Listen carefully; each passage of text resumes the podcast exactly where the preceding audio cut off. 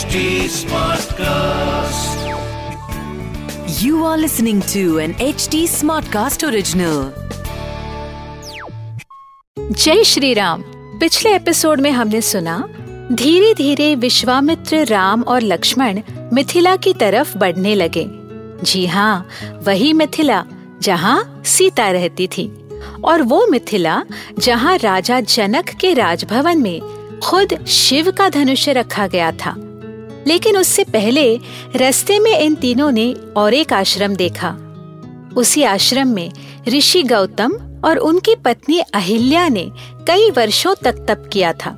देवों की ये आदत थी कि अगर कोई तप करके, साधना करके उनसे यानी देवों से पावरफुल बन रहा हो तो किसी तरह उनकी साधना को भंग करें। देवराज इंद्र ने ऋषि गौतम के तप को भंग करने के लिए एक भयंकर चाल चली। नमस्कार, रामायण आज के लिए में मैं कविता पौडवाल आपका स्वागत करती हूँ। हम सुन रहे हैं वाल्मीकि रामायण की कहानी और उससे मिलने वाले मॉडर्न लेसन इस पॉडकास्ट में मैं आपको मूल वाल्मीकि रामायण, यानी ओरिजिनल रामायण की कहानी तो सुनाऊँगी, पर हम साथ मिलकर ये भी समझेंगे कि आज के लाइफ में इस रामायण का क्या रेलेवेंस है। आइए जानते हैं कि आज हम प्रभु श्री राम से क्या और क्यों सीख सकते हैं। श्री राम जय जय राम। श्री राम सुनिए रामायण आज के लिए कविता पौडवाल के साथ। जब गौतम ऋषि किसी काम से बाहर गए तो उनकी पत्नी अहिल्या को देख इंद्र ने गौतम ऋषि का रूप ले लिया और अहिल्या से मिसबिहेव किया। अहिल्या ने भी उन्हें इंडल्ज किया। जब गौतम ऋषि वापस आए तो इंद्र को अपने रूप में अहिल्या के साथ देखकर वो सब समझ गए। तुरंत उन्होंने इंद्र को शाप दिया कि इंद्र अपनी मैस्कुलिनिटी खो देंगे।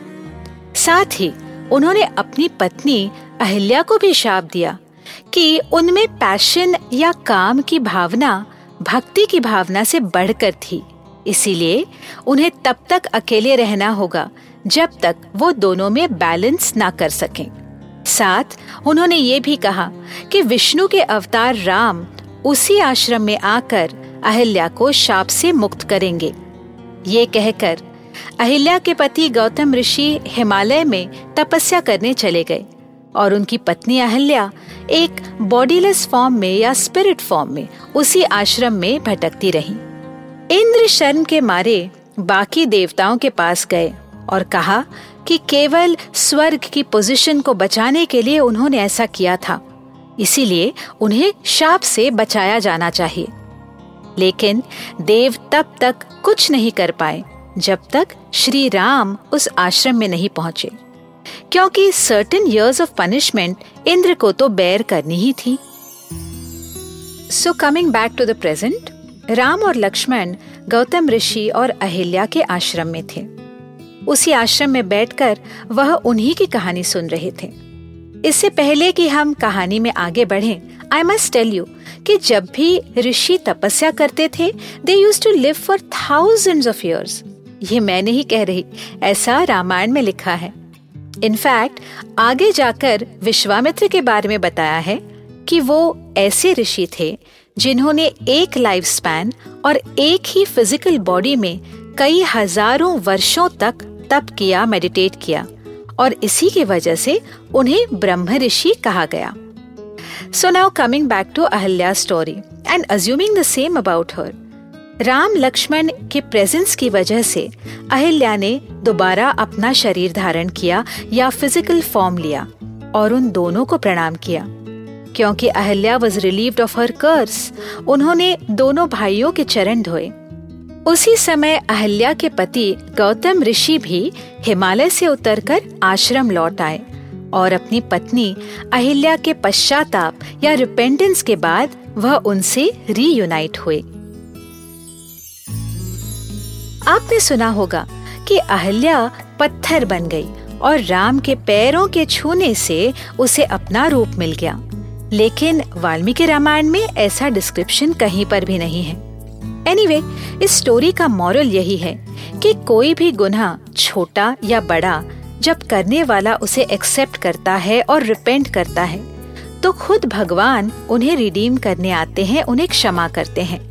और उन्हें जीवन में आगे बढ़ने का मौका देते हैं। ऐसा नहीं है कि किसी एक गलती से लाइफ रुक जाए।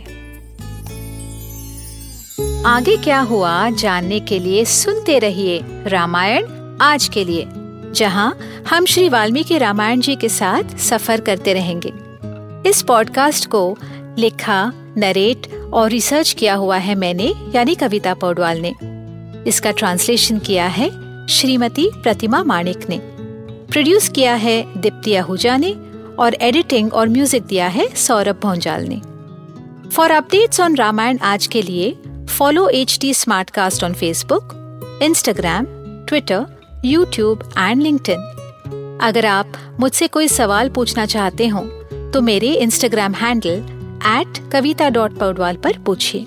और रामायण आज के लिए की पूरी सीरीज़ सुनने के लिए लॉग ऑन टू www.htsmartcast.com अगले एपिसोड में आपसे फिर मुलाकात होगी। तब तक के लिए Ram Ram.